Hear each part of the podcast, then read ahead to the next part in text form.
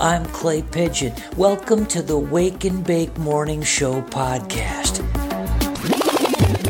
It's a weekly digest of some of the segments and moments that make up the Wake and Bake Morning Show on WFMU. Of course, you can listen live to Wake and Bake Monday through Friday, 6 to 9 a.m. Eastern on WFMU.org. Join me live every morning for the full show. It includes great music, chair throwing, pixie dust, and all-round good vibes. Oh my God, the man is a maniac. You can also hear the full show on streaming archives at WFMU.org/playlists/WA. What's your first name? Adele. What do you look for when you walk around the park here? I like to see people with laughing faces, smiling faces, you know, no arguments, no fighting. I don't like that. My daughter sometimes she'll call me and say, I'm going to come on my way because she's in Brooklyn, and she takes the bus there and comes up, and she looks for me there because sometimes I don't hardly see my daughter, Donna. How come you don't see her? Huh? How come you don't see Donna? Because she's still walking, and she always does this here to me. But, oh my, I'm going to come and I'm going to see you. Now, all right, I say to her, look, I'm going to go about 6:18. Now, I go by that time I'm coming over there and McDonald's, and I says.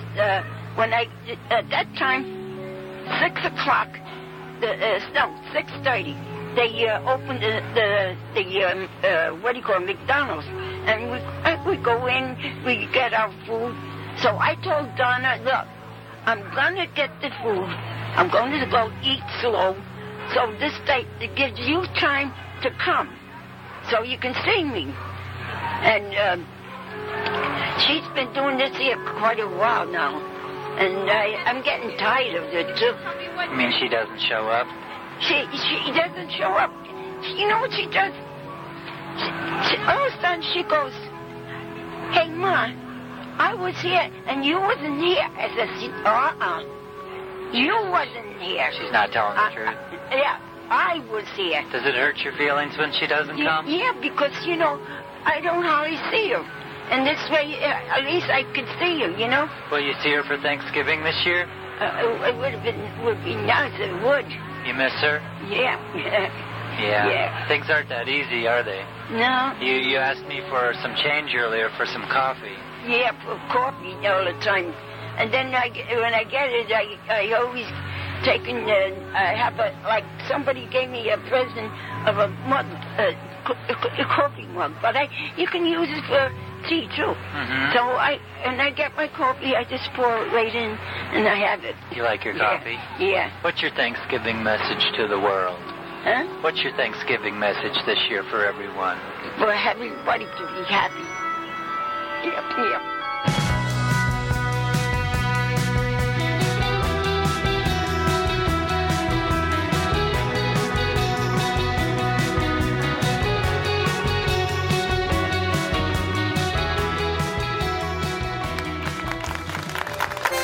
Thanks, Clay. Every once in a while I find myself in a conversation with friends and thinking, I gotta tell the listeners about this. The other night, for example, a couple of friends and I were wondering about the words stupid and stupendous. Stupendous. Stupendous. This watch on my wrist. Stupendous. They seem to be somewhat at odds, but they also seem to share a root. So that's our word of the week. Stupid. We reasoned somewhat correctly that stupendous somehow means something that makes you temporarily stupid with awe. But which came first, the stupid or the egg? I don't know. Well, it turns out that stupid's the stub. We can trace the word back to the Latin stupere, or something like that, which meant stunned. and which also gives us the word stupor. The Latin word comes from a Proto-Indo-European word which meant to knock or to beat, or alternately referred to a protruding object. I don't know how that works, but it did, and oddly enough, that's also where we get our word steep, as in an incline, not to steep tea, which I always thought was a weird word anyway. The origins of that sense of steep are unclear, but may have come from an Old Norse word for soaking barley or malt. You're soaking in it. Which produces a beverage that will make you stupid. If only temporarily. At least, hopefully so. Right, Clay? Okay, back to you.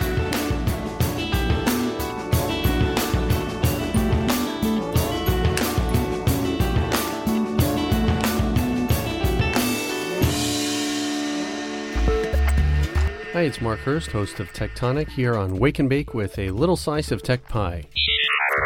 Amazon's HQ2 is an important tech story.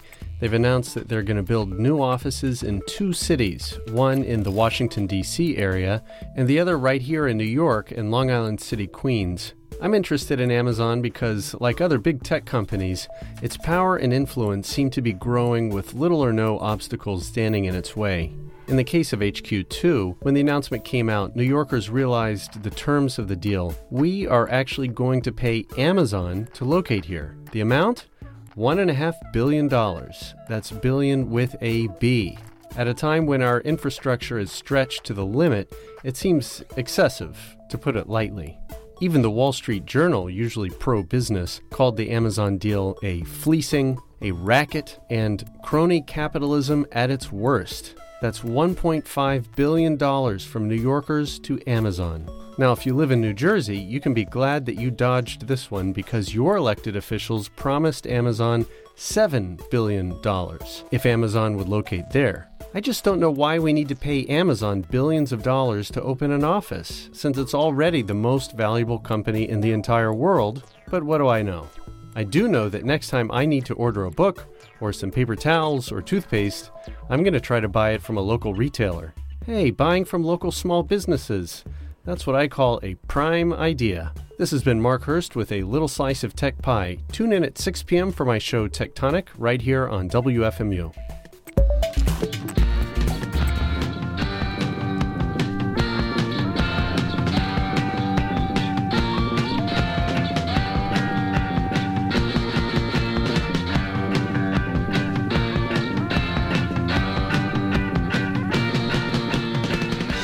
Favorite cheesemonger, Wendy Del Formaggio, with your weekly cheese report. Thanksgiving is coming, and if you celebrate it, you might be thinking about serving cheese to your guests or bringing cheese to someone else's home. Here are some helpful tips for you. Tips. Speaking of tips, the most important question you should ask yourself is, do I trust my guests with a knife? No! Will a heated holiday argument turn your cheese platter into a Sam Peckinpah tribute?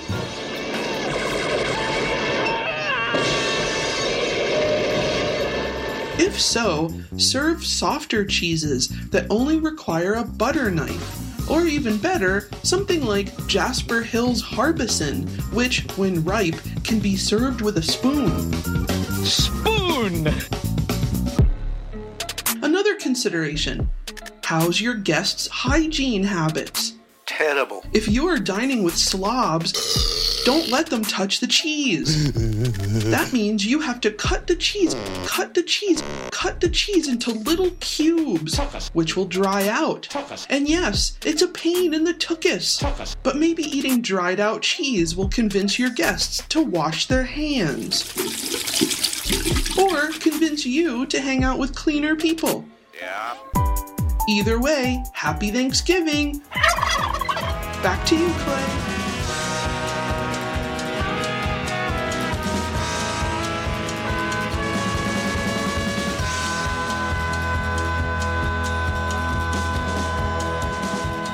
Boys, if you Just turn it around.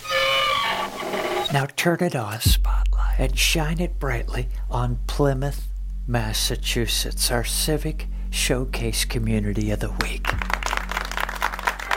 It's Thanksgiving, so we turn our attention to Plymouth, a city on the south shore of Massachusetts. It's about 239 miles northeast of Jersey City, about 40 miles southeast of Boston. Exactly. Population of Plymouth, 59,885, and it's growing. Whoa! Yes.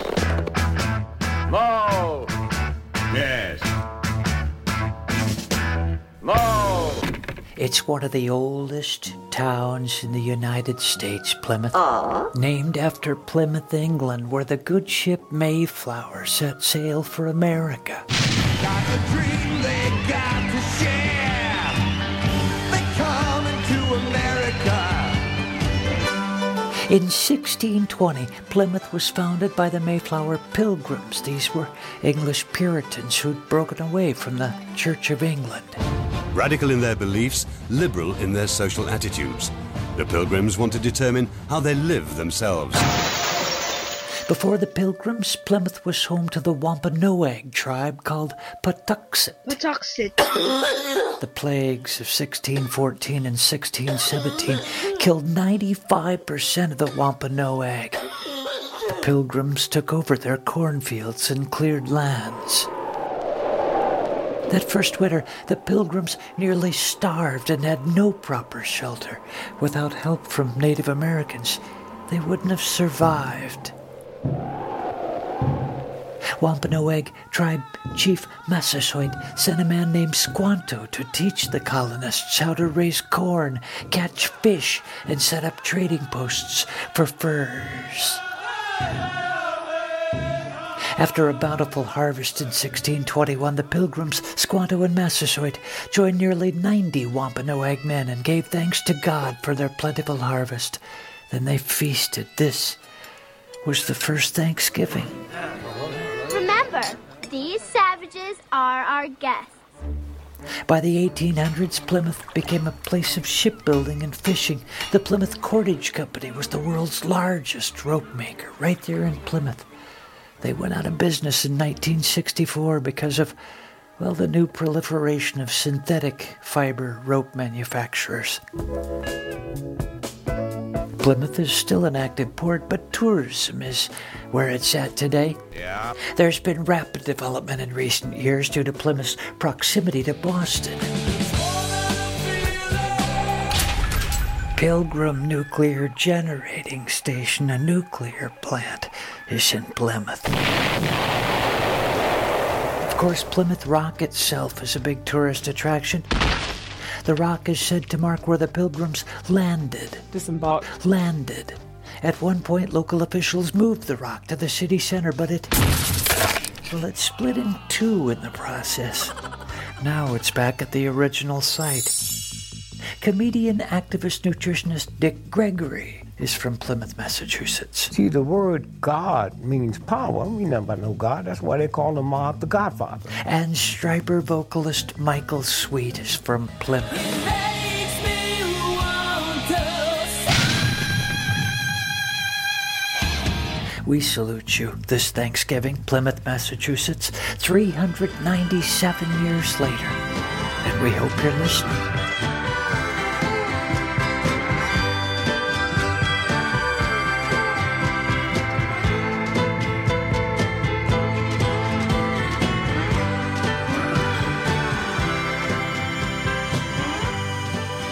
It's time to look at today in history, this very historic time of year, Tuesday, November 20th. On this day in 1776, the American Revolutionary War, what happened? Listen to this, you guys. British forces land at the Palisades and then attack Fort Lee. The Continental Army starts to retreat across New Jersey. We're right in the thick of history. We're at Paulus Hook here. Couldn't be any more historical. And then look at this. Come on. on, 1789 New Jersey becomes the first U.S. state to ratify your Bill of Rights. Jersey was on top of it like hot fudge on a Sunday. 1820, an 80-ton sperm whale attacks and sinks the Essex, a whaling ship from Nantucket, Mass. 2,000 miles from the western coast of South America, they were freaking out. Herman Melville's 1851 novel, Moby Dick, is in part inspired by this story. The birds! The birds! He rises! 1861 American Civil War, Kentucky secedes from the Confederacy. 1992 in England, a fire breaks out in Windsor Castle, badly damaging the castle and causing over £50 million worth of damage. Fire! Fire! He rises!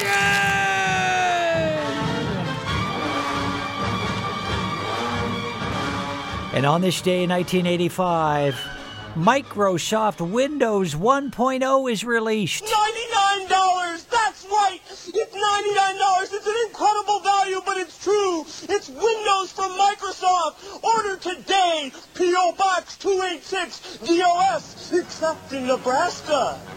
WFMU East Orange, WMFU Mount Hope in New York City and Rockland County at 91.9 FM online at WFMU.org. That's it for me, Clay Pigeon.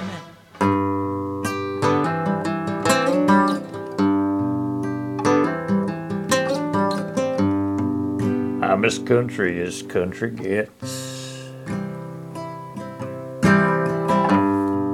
I don't play me no castanets. I don't drink no pink Chablis. Just a can of beer for me. I don't drive no foreign car. I just sit here at the bar with my nicotine and tar. There's some pig's feet in a jar and some old man from the Second World War. Here comes Roy and Sandy Sue. Lord, just watch what they can do. Hopped up on that Mountain Dew and a pair of boots and some good old dancing shoes. Watch them twirl across the floor. Here comes Earl from Baltimore. I damn well know what he will do. Gonna try to cut in, 'cause he still loves Sandy Sue. It was many years ago, one old cold night 10 below. On a highway 10 miles south of Kokomo, Indiana, Sandy Sue stopped to pick up a man in a red bandana. That man turned out to be Earl. He made Sandy Sue his girl. Somehow things just didn't work out. Lord, they fought so much the whole town could hear them scream and shout. Then one day Sandy Sue moved out.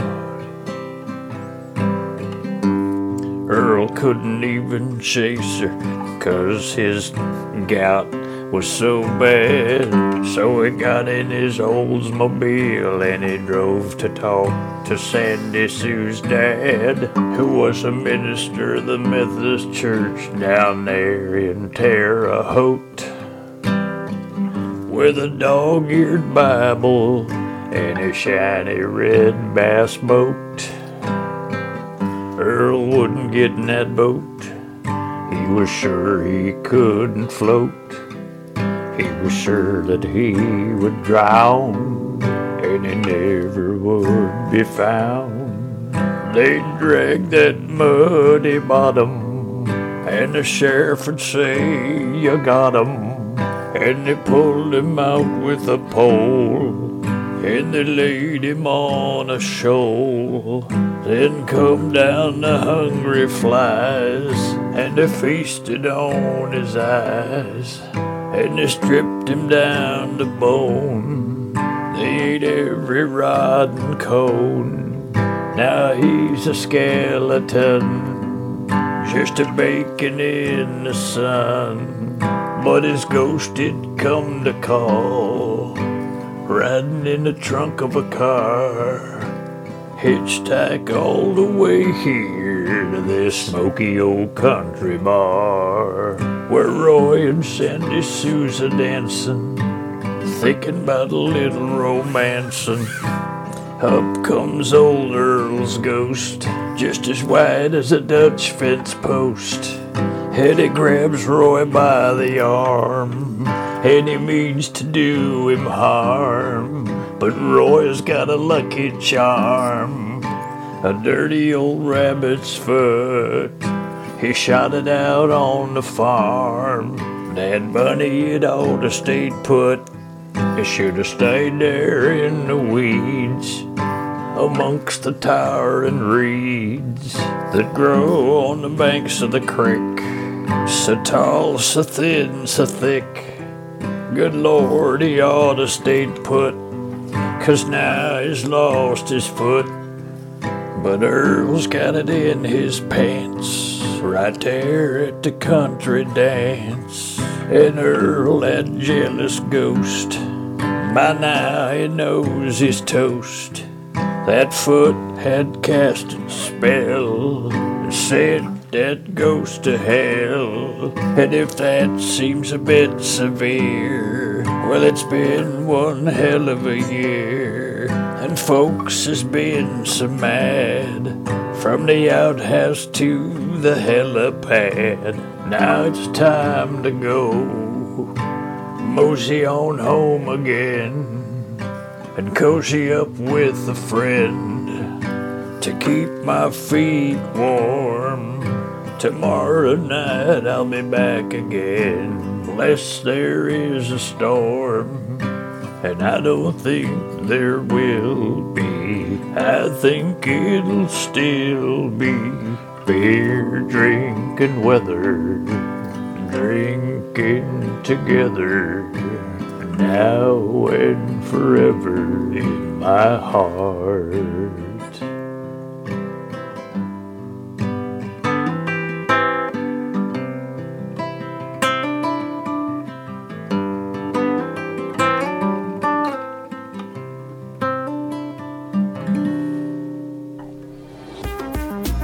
You've been listening to the Wake and Bake Morning Show podcast. Did you enjoy it? Yeah. Good. It's a weekly digest of the special features and moments which make up the Wake and Bake Morning Show. Woo! After all, you wouldn't want to miss special moments like this. Ah, you're in a good mood today, aren't you? Oh! The Wake and Bake Morning Show. Set your alarm and join us each Monday through Friday, 6 to 9 a.m. on WFMU.org. A little too early for you? Catch the archive show, which you can find easily on WFMU's homepage each day. I'm Clay Pigeon. They call me the Pidge. Join me each morning for the full show, either on the radio or online at WFMU.org. And keep glistening.